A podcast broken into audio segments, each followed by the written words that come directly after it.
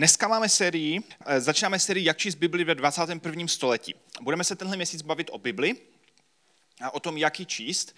A budeme se na to dívat z pohledu eh, různých eh, žánrů, jak, nebo literárních žánrů, jak je Bible, které se v Bibli obsahují a které které, když tam čteme, tak musíme k ním přistupovat různě. Už ve škole se učíme, že když čteme prozu nebo poezii, tak tak ty, to, to, jak tam jsou popsané myšlenky, to, jak to ten, to ten autor myslel, funguje jinak. A Bible byla napsána v rozpětí uh, stovek a stovek let a napsali ji různí autoři s různými literárními žánry, dokonce i v různých kulturách. Takže když dneska čteme Bibli ve 21. století, tak se snažíme překlenout nějakou propast. A to je propast uh, uh, několika tisíc let, případě Nového zákona je to propast 2000 let. Je to taky propast kulturní, že eh, spousta děje se odehrává na středním východě a my jsme v Evropě, máme jinou kulturu, jinak, jiné hodnoty, jiný styl života, jinak přemýšlíme. Je, je taky nějaká zeměpisná, eh, zeměpisná propast, že eh, když tam jsou různá přirovnání s různými plodinami a zvířaty, tak ne všechny tady jako máme a takže se to musíme vždycky nějak jako převést. A taky je tam jazyková propast, že Bible byla napsána v jiném jazyce a kdo jste někdy něco překládali, tak víte, že ne každé slovíčko jde přiložit úplně stejně, protože zkrátka v jiném jazyce eh, vždycky má trošku jiný, trošku jiný nádech. A tak překladatelé Bible eh, zápasili a zápasí s tím, jak některé věci přeložit, aby to bylo co nejpřesnější a aby to dávalo smysl. A taky samozřejmě máme jinou perspektivu, protože jsme Evropani, západní Evropani, eh, přemýšlíme nějak, díváme se, máme v sobě nějaké hodnoty a když čteme Bibli, tak to, se na to díváme filtrem svých představ, svých předsudků. A my křesťané věříme, že Bůh inspiroval eh, lidi k tomu, aby Bibli napsali. Eh, tehdy nevěděli spousta z nich, že píšou Bibli, eh, snažili se nějak zapsat Boží slovo a potom se to eh, různými procesy skompletovalo do toho, co dnes máme jako těch 66 knih. A my bychom se v tomhle měsíci chtěli podívat na čtyři žánry a ten první, na který se dneska podíváme, budou evangelia. To znamená Matouš, Marek, Lukáš a Jan. A přestože Bibli jde studovat celý život do větších a větších hloubek a můžete v podstatě ji studovat eh, na univerzitách, eh, a studovat, věnovat se třeba jenom jedné knize Bible nebo jenom jedné části Bible, tak eh, my křesťané věříme, že Bůh se dal lidem poznat tak, že, že je poznatelný, že když si čteme Bibli, tak jsme schopni prostě selským rozumem pochopit a chápat, co nám Bůh chtěl skrze to říci že se dostaneme do nějakých vrstev toho a můžeme pořád studovat jakoby do hlubších a hlubších vrstev v životě, ale to základní poselství Bible, příběh Bible, že je jasný, jde mu rozumět a Bůh nechal napsat Bibli tak, přestože byla v jiné kultuře, tak ji nechal v něčem napsat nadčasově, že když ji čteme s otevřeným srdcem, tak jde chápat, o čem je. Když čteme Bibli nebo studujeme Bibli, a chceme skrze to více poznat Boha nebo se více dozvědět o, prostě o křesťanství, o tom, jak začala církev, o židovském národě, tak Bible je natolik bohatá obsahově, že různí lidé v historii si v Bibli našli často, co chtěli. Možná se vám v hlavě vybaví příklady nějakých z cestných ať už náboženství nebo, nebo sekt nebo křesťanských směrů, kteří si v Bibli našli v podstatě myšlenky, které, eh, které tam ve skutečnosti nejsou, ale zkrátka, když něco vytrhnete z kontextu a překroutíte si to, tak je velmi jednoduché v Bibli najít jako cokoliv, abyste si obhájili jakýkoliv svůj životní styl. Ale pokud chceme skutečně skrze to poznávat více Boha, tak musíme číst Bibli s otevřeným srdcem, že tam chceme najít to, co tam skutečně je. To, jaký Bůh skutečně je, to, jak to Bůh skutečně myslel. A proto je několik takových základních principů. První je, jo, pardon, eh, ještě poprosím o předchozí slide. První je selský rozum. A to je v podstatě to, že prostě autoři Bible byli normální lidé, kteří psali text normálním lidem, zapisovali věci tak, aby šli pochopit. A někdy máme tendenci hledat v Bibli prostě nějaké mystické, tajné, skryté významy a jako nějaké slovíčko a nějaké písmenko, že nějak bylo jinak myšleno. A jako působí to strašně hluboce, ale v podstatě v praxi se zababráme do nějakých věcí, které, které ten autor vůbec tak nemyslel a které v Bibli ani nejsou. Takže první taková věc, kterou, kterou se můžeme snažit při čtení Bible používat, je selský rozum. Prostě máme nějakou logiku, eh, když čteme text, tak prostě z něho jde vidět, o čem ten text je. Druhá věc je konzistentnost. A to je to, že když, když si vykládáme různé případy, příklady v Bibli, různé myšlenky, různé části učení Ježíše nebo božích pravd, tak by dohromady měly dávat smysl. A některé skupiny křesťanů jsou takové nekonzistentní, že jako tvrdí něco a pak tvrdí něco dalšího, v podstatě to jsou protiklady. Bych tady uvedl nějaký příklad, ale většinou jsou to natolik uh, společensky exponovaná témata, že bych se nerad, uh, nerad bych uh, do něčeho zabrušoval. Ale v podstatě konzistentnost, že když tvrdíme něco, tak by nám jako ten náš pohled na Boha měl dávat smysl jako celek. A ne, že teď se mi líbí tohle, tak si to jako vyberu, teď si to zase překroutím jinde a vždycky si vyberu z Bible to, co se mi hodí. Ale naše představa o Bohu, jaký je, na čem mu záleží, by měla dávat smysl jako celek. A Dobře, tak použiju nějaký příklad té konzistentnosti, abych byl konkrétnější. Třeba v posledních týdnech se řeší v, v eh, Texasu, eh, asi jste slyšeli o střelbě na škole, která se tam stala. Eh, jeden útočník vlastně postřílel 19 dětí a dvě učitelky. A, a v Texasu máte eh, právo sebou nosit jakoby zbraň kdekoliv, jakmile vám je 18, tak bez jakéhokoliv, bez jakéhokoliv nějakého povolení nebo nějakých psychotestů, prostě můžete jít do obchodu, koupit si útočnou pušku a máte právo ji mít. A na druhé straně v Texasu jsou, eh, jsou nejpřísnější zákony proti potratům. Že v podstatě na potrat jde jít jenom možná ve výjimečných případech, nevím přesně teď definici těch zákonů. Ale připadne mi nekonzistentní, že tam je spousta lidí, kteří se označují za křesťany, tvrdí, že jim záleží na lidském životě, ale tvrdí, že by potraty měly být zakázané, ale že každý má právo si koupit jakoukoliv zbraň v 18 a nikdo mu v tom nemůže bránit je to nekonzistentní v tom, že buď nám teda na lidském životě záleží, anebo nám na něm nezáleží. A měli bychom v tom být jako konzistentní, že by to mělo dávat smysl. Že na jednu stranu eh, zakázat potraty a na druhé straně jako mávat jako prostě útočnou puškou, že na to mám právo, protože jsem jako člověk a američan, tak to nedává úplně smysl. A často jsou tihle lidé proti jakémukoliv omezení střelných zbraní i u že v podstatě nikdo nemá právo vám ji vzít, i kdybyste někomu vyhrožovali. A to je, to je něco, co mě jako křesťanovi nedává smysl, že by Bůh se na to takhle díval a že by to takhle chtěl. Takže náš pohled na svět by měl být konzistentní, když čteme Bibli a vykládáme ji, aby to dávalo smysl. Doufám, že jsem ten příklad použil dostatečně srozumitelně. A třetí, třetí je pokora.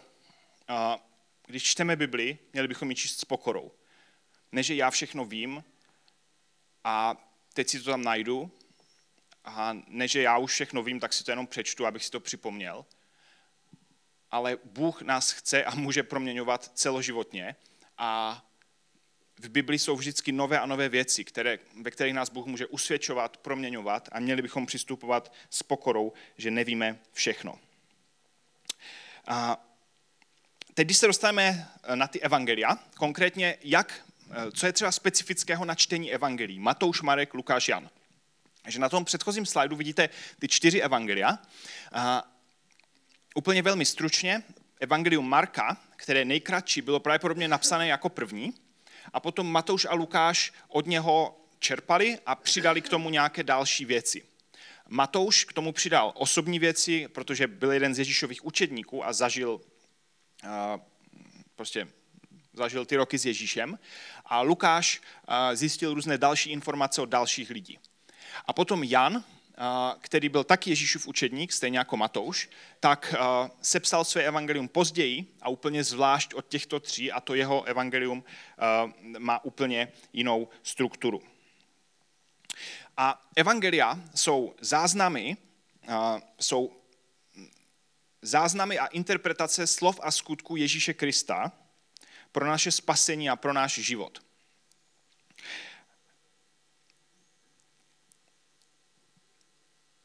Bylo to, byly, by, byly zapsány věci, které se staly, takže evangelia nebyly myšleny, že by to byl jako dopis, že někdo někomu píše o tom, co se stalo, ale oni se tam snažili zdokumentovat to, co Ježíš řekl, udělal, co se stalo kolem toho a dát to do nějakého celku, aby další generace to měli sepsané a měli, jako jasně věděli, co se stalo a aby mohli Ježíši důvěřovat.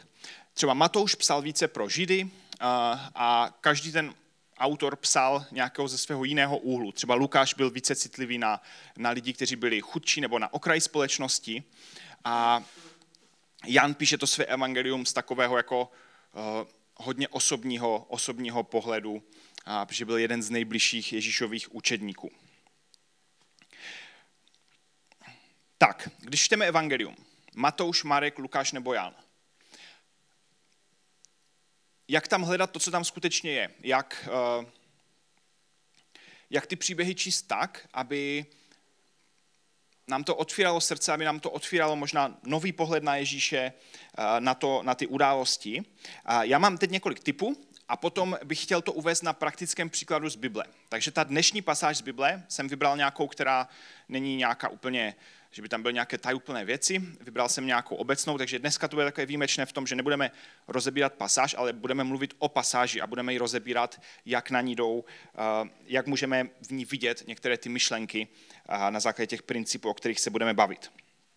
Takže když si eh, čteme Bibli, nebo studujeme Bibli, když si doma otevřete Bibli, čtete si kousek Evangelia, tak první věc, která je hodně důležitá, je, že bychom se měli ptát otázky. Když přistupujeme k Bibli, tak bychom měli mít spoustu otázek.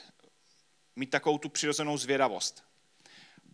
Člověk se nejrychleji vyvíjí, když je uh, malé dítě, které je zvědavé, má spoustu energii, en, energie, do všeho hrabe, všechno, všechno rozebírá, všechno předělává. A tím získává člověk nejvíc věmu a učí se strašně rychle nové věci. Smutné je, že spousta z nás, když dospěje, tak místo otázek začneme mít jenom odpovědi. A už nám připadne všechno jasné. Ale když se přinutíme se přepnout do toho, že, se ptáme, že jsme zvědaví, tak můžeme v Bibli najít věci, které jsme tam nikdy předtím možná nenašli. Takže otázky. A když čteme nějaký příběh z Evangelia. Jedna otázka je, co se tam stalo, co se děje.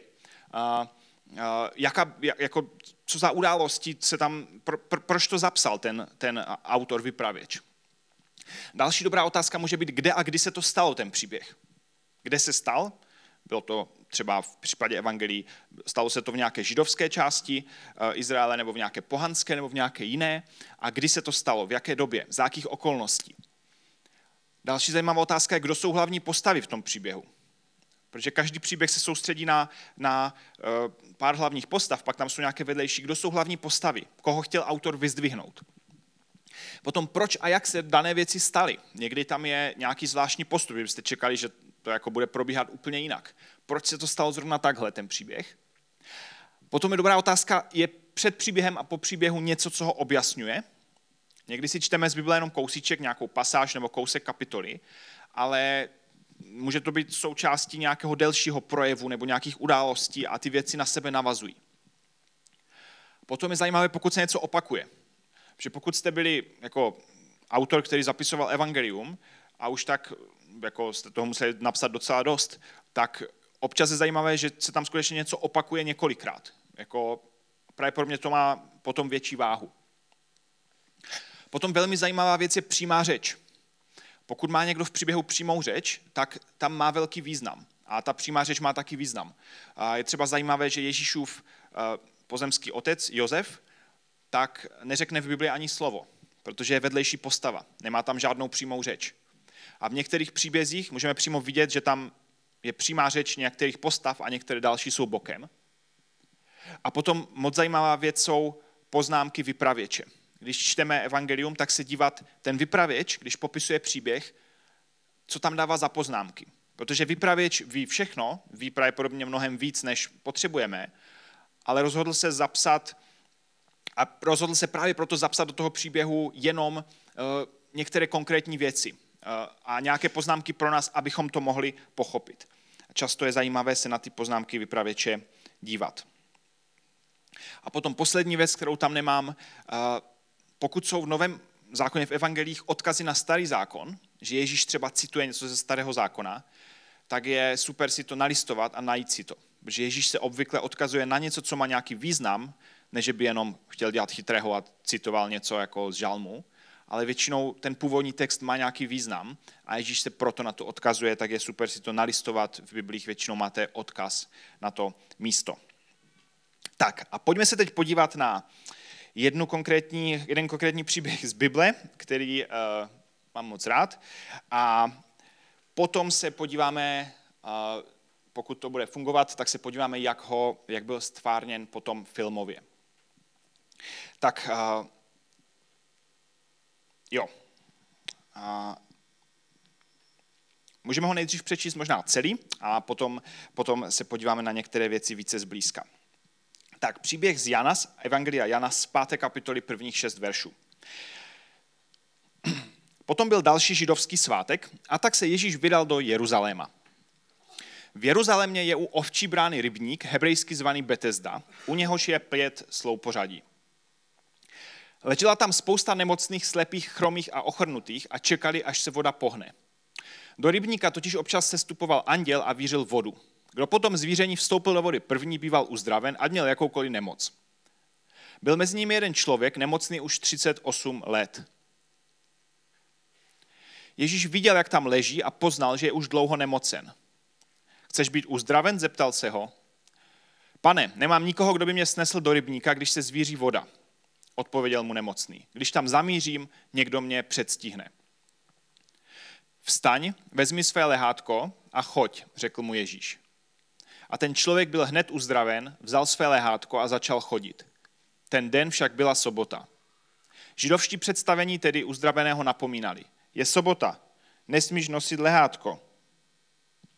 On jim však odpověděl, ten, kdo mě uzdravil, mi řekl, vezmi si lehátko a choď. Kdo ti to mohl říci, vezmi si lehátko a choď? Ptali se ho. To ovšem ten uzdravený nevěděl. Ježíš se totiž vmístil do okolního davu. Potom ho Ježíš nalezl v chrámě a řekl mu, pohled si uzdraven, už nehřeš, ať se ti nepřihodí něco horšího. Ten člověk pak odešel a oznámil židovským představeným, že ho uzdravil Ježíš a židovský představení tedy začali Ježíše pronásledovat, protože to udělal v sobotu. Tak, teď můžeme jít zpátky na začátek příběhu a podíváme se více detailně na několik, na několik věcí které jsou možná v tomhle příběhu takové ukázkové, ale v každém, v každém příběhu v evangelích jdou hledat a najít. Tak zkusme si představit tu scénu. Vypraveč nám říká, že byl židovský svátek. To znamená, že bylo prostě veselý, spousta lidí, slavilo se. A tak se Ježíš vydal do Jeruzaléma. Ježíš byl žid, respektoval židovské svátky, vydal se na ten svátek do Jeruzaléma. A teď nám vypravěč říká, že v Jeruzalémě je u ovčí brány rybník, hebrejsky zvaný Betesda. U něhož je pět slou pořadí. Čímž těm, kdo ví, o čem se mluví, tak jim popisuje, hele, budeme se soustředit na tady to místo. Je to tady ten rybník, je tam pět slou pořadí, pravděpodobně tam nebylo 20 takových rybníků. Takže v celém Jeruzalémě prostě je veselý, všichni tam juchají, prostě party a teď se jakoby zoomuje uh, zoom na to místo toho rybníku.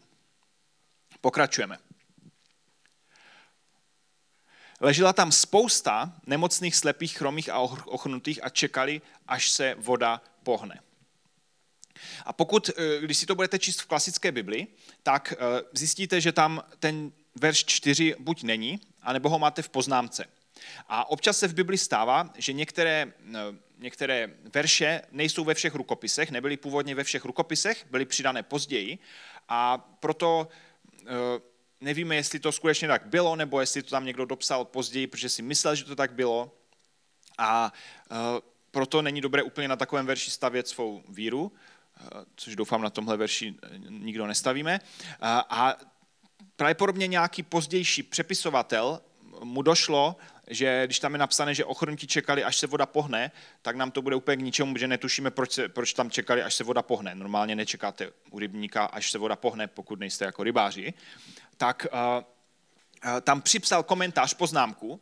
Do rybníka totiž občas sestupoval anděl a vířil vodu. Kdo potom zvíření vstoupil do vody první, býval uzdraven a měl jakoukoliv nemoc. A my dneska nevíme, jestli to tak skutečně bylo, jestli to byla nějaká pověra, nebo jestli to byl nějaký léčivý pramen, jako v Lurdech nebo někde. Takže to není úplně jako nejdůležitější pro ten příběh, jestli to tak skutečně bylo, nebo jestli to byla pověra. Je to taková vedlejší věc pro nás. A teď to pokračuje. Byl mezi nimi jeden člověk, nemocný už 38 let. Na začátku máme scénu rybníku, kde byla spousta nemocných, spousta slepých, chromých, ochrnutých. A najednou ten vypravěč zase zoomuje ještě víc a naše pozornost se soustředí na toho jednoho člověka, o kterého v tomhle příběhu půjde. A těch ostatních si přestaneme teď všímat. A můžeme se ptát sami sebe, jako proč Ježíš pokračoval jenom s tím jedním člověkem, proč ho zajímal jenom ten člověk, to je otázka možná úplně na jinou diskuzi. Ale pointa toho příběhu je tady ten člověk, o kterém se budeme bavit a jeho interakce s Ježíšem. A je tam poznámka, že byl nemocný už 38 let. A to znamená, že u toho rybníka byl docela dost dlouho. Hm, můžeme jít dále? Ježíš viděl, jak tam leží a poznal, že je už dlouho nemocen. On byl pravděpodobně ochrnutý, měl nějakou formu ochrnutí. To znamená, že když potřebujete být první u vody, když se zvíří, tak pravděpodobně první e, jako bude někdo jiný než ochrnutý člověk. A Ježíš poznal, že tam je dlouho a teď se ho zeptal otázku. A ta otázka je moc zajímavá, že pokud jste ochrnutí 38 let, tak jako asi nejblbější otázka, kterou se vás někdo může zeptat, je, chceš být uzdraven? Ale Ježíš se tu otázku stejně zeptal. On nepřišel a nepředpokládal, že by jako vstupoval do životu a předělával, jako jak si sám myslí, že to je nejlepší, ale zeptal se ho skutečně jako, chceš být zdravý? A ten nemocný automaticky odpovídá. A vidíme, že to je přímá řeč, že, že tam jde o tu interakci a teď Ježíše s tím nemocným. Pane, nemám nikoho, kdo by mě snesl do rybníka, když se zvíří voda. On myslí na ten rybník, řeší ten rybník, že když mám být uzdraven, potřebuju ten rybník a rybník, rybník jako nestíhám. Odpověděl mu nemocný. Když tam zamířím, někdo mě předstihne. Můžeme dále? A Ježíš na to reaguje tímhle. Vstaň, vezmi si lehátko a choď. Ježíš vůbec neřeší ten rybník, rybník není potřeba a uzdravuje toho nemocného. A ten člověk byl i hned uzdraven, vzal své lehátko a začal chodit. A teď nám vypraveč říká něco, co se nám bude v další části příběhu velmi hodit. E, vypraveč nám říká, ten den však byla sobota. A v Novém zákoně víte, že když se něco stalo v sobotu, tak většinou to byl problém. E, takže vždycky sobota začíná konflikt. Tak, e, ten den však byla sobota. Nám tady říká vypraveč, což je informace, která se nám bude dál hodit, jinak by ji neříkal. Židovští, židovští představení tedy uzdraveného napomínali. Je sobota, nesmíš nosit lehátko. A tady začíná naprosto jako, jako komicky absurdní situace, kdy tam je někdo chromý 38 let, Ježíš ho uzdraví a duchovní představení mají největší problém s tím, že nosí lehátko. Je, vůbec nezajímá, že je jako uzdravený, jak se to stalo. Věděli, že uzdravovat může jenom jako Bůh, Boží syn. Ale jejich největší problém je, že v sobotu se nesmí nosit lehátko, protože v sobotu se nesmí pracovat a když eh, tam ti rabíni přemýšleli nad tím, jestli nošení lehátka je práce, tak dospěli k tomu, že asi ano. A, takže šli za ním a on jim odpověděl ten nemocný. Teď se to vlastně předělává do dialogu mezi tím uzdraveným, nemocným uzdraveným a uh, těmi duchovními uh, farizeji, těmi duchovními představiteli. On jim však odpověděl, ten, kdo mě uzdravil, mi řekl, vezmi si lehátko a choď když vás někdo uzdraví po 38 letech, tak ho poslechnete jako cokoliv vám řekne asi, že? Takže on se vymlouvá na Ježíše a říká, no tak tam ten mi to řekl, tak to běžte s ním vyřešit. Jako. A oni se ptají, kdo ti mohl říci, vezmi si lehátko a choď. Ptali se ho. To ovšem ten uzdravený nevěděl. Ježíš se totiž vmísil do okolního davu. Takže Ježíš ho uzdravil, ani se mu nepředstavil, že je zajímavé, a prostě schoval se v davu lidí. A někteří v některých takových jako výkladech uh, říkají, že to působí, jako by ten člověk byl takový jako nevrlý, ten, ten uzdravený, že byl takový jako nevrlý uh, asociál, že v podstatě se na Ježíše vymluvil, ani se ho nezeptal, jak se jmenuje předtím Ježíše a nechal ho odejít, ale uh, v tom filmovém zpracování to tak nebude působit. Ježíš se totiž vymyslel do okolního davu. Mhm, můžeme dále? Potom ho Ježíš nalezl v chrámě, takže Ježíš později přijde za tím uzdraveným v chrámě, on tam už asi mezi tím se přidal k těm oslavám toho svátku s tím lehátkem na rameni a řekl mu zajímavou větu, která my dneska nevíme, co přesně znamená, pro, ne, takhle, nevíme, proč mu ji řekl. A řekl mu, pohled si uzdraven, už nehřeš, ať se ti nepřihodí něco horšího. Což je dost zajímavé. Možná o něm Ježíš věděl něco, co my dneska nevíme, možná ten člověk chystal něco provést, možná uh, už něco stihl provést mezi tím, uh, ale Ježíš mu to řekl a na základě toho potom ten Ježíš, ten člověk poznal, že ho uzdravil Ježíš. Takže okamžitě odešel a oznámil židovským představeným, že ho uzdravil Ježíš možná ho naštvalo, že mu řekl, ať už nehřeší. A židovští představení tedy začali Ježíše pronásledovat, protože to udělal v sobotu. A kdybychom pokračovali, což dneska nebudeme, tak druhá část té kapitoly potom židovští představení řeší s Ježíšem sobotu a dohadují se o sobotě. Takže v podstatě z, z toho zoomu na toho uzdraveného nemocného a Ježíše se to pak předělává na dialog o, o sobotě a vlastně konflikt mezi Ježíšem a, a těmi e, židovskými představenými. Tak, my jsme v tom příběhu viděli několik věcí, které jsem zmínil. Jednak přímá řeč, jednak, že ten vypravěč tu naši pozornost zaměří na něco, o co jde v tom příběhu, že na to máme dávat pozor. A taky tam byly nějaké klíčové poznámky vypravěče, třeba sobota, což v každém příběhu to jsou samozřejmě jiné poznámky, ale ten vypravěč nám často říká to, co potřebujeme vědět. A když to přehlídneme nebo to bereme jako samozřejmost, tak nám unikne pointa toho příběhu. Tak a teď se můžeme podívat na filmové zpracování ze seriálu eh, The Chosen a můžete se do toho zadívat, zaposlouchat, má to asi 4,5 minuty, ta ukázka, a potom k tomu ještě řeknu několik vět. Prosím o zvuk. Shalom. Me? Yes. Shalom. I have a question for you. For me. I don't have many answers, but I'm listening. Do you want to be healed? Who are you? We'll get to that later. But my question remains. Will you take me to the water?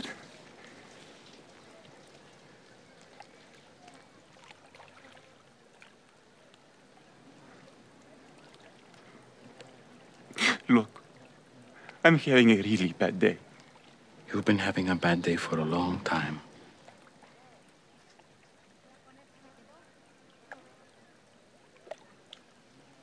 So? Sir, I have no one to help me into the water when it's stirred up. And when I do get close, the others step down in front of me. And so Look at me. Look at me. That's not what I asked. I'm not asking you about who's helping you or who's not helping Rose, who's getting in your way. I'm asking about you.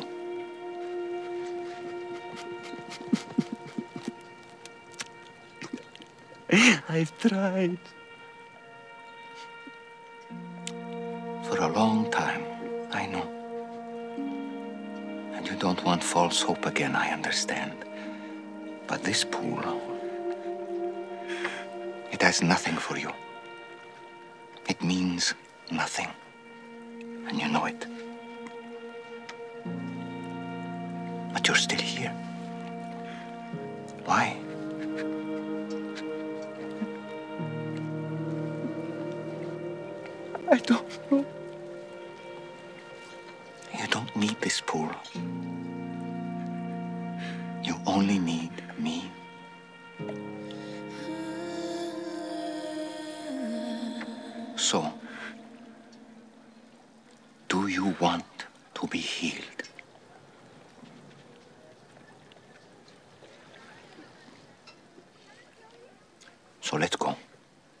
Get up, pick up your mat, and walk.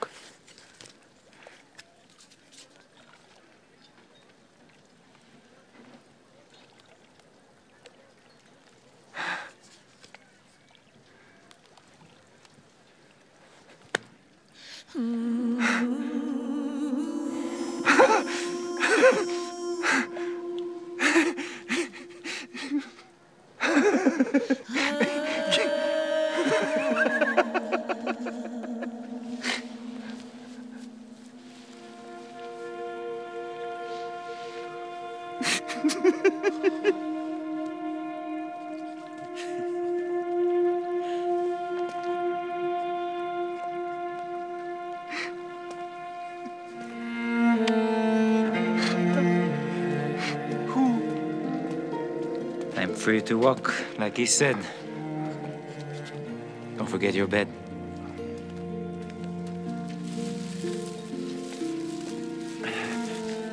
Why does this matter? Because you're not coming back here. That life is over. Everything changes now. Tak to byla ukázka eh, ze seriálu The Chosen. A jinak je k dispozici zdarma s českými titulkami. Ukrajinci mají výhodu, že tam je i ruský dubbing, si můžete nastavit, je a- aplikace zdarma, nebo můžete najít na webu.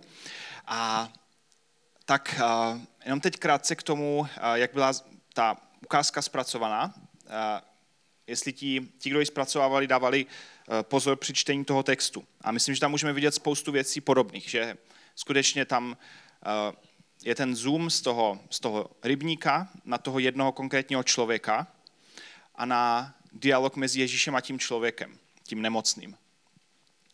A eh, v té filmové ukázce máme ještě detailněji zpracovaný ten proces od toho, jak ten Ježíš, tu jeho naději v ten rybník, mění v naději v něj samotného. Což nám třeba v tom textu může lehce utéct, že to prostě přeskočíme, a, a, ale tady jsme to viděli detailněji, že ten nemocný už 38 let věří v ten rybník, nebo má naději v tom uzdravení v tom rybníce a Ježíš to vlastně přesměrovává na sebe samotného.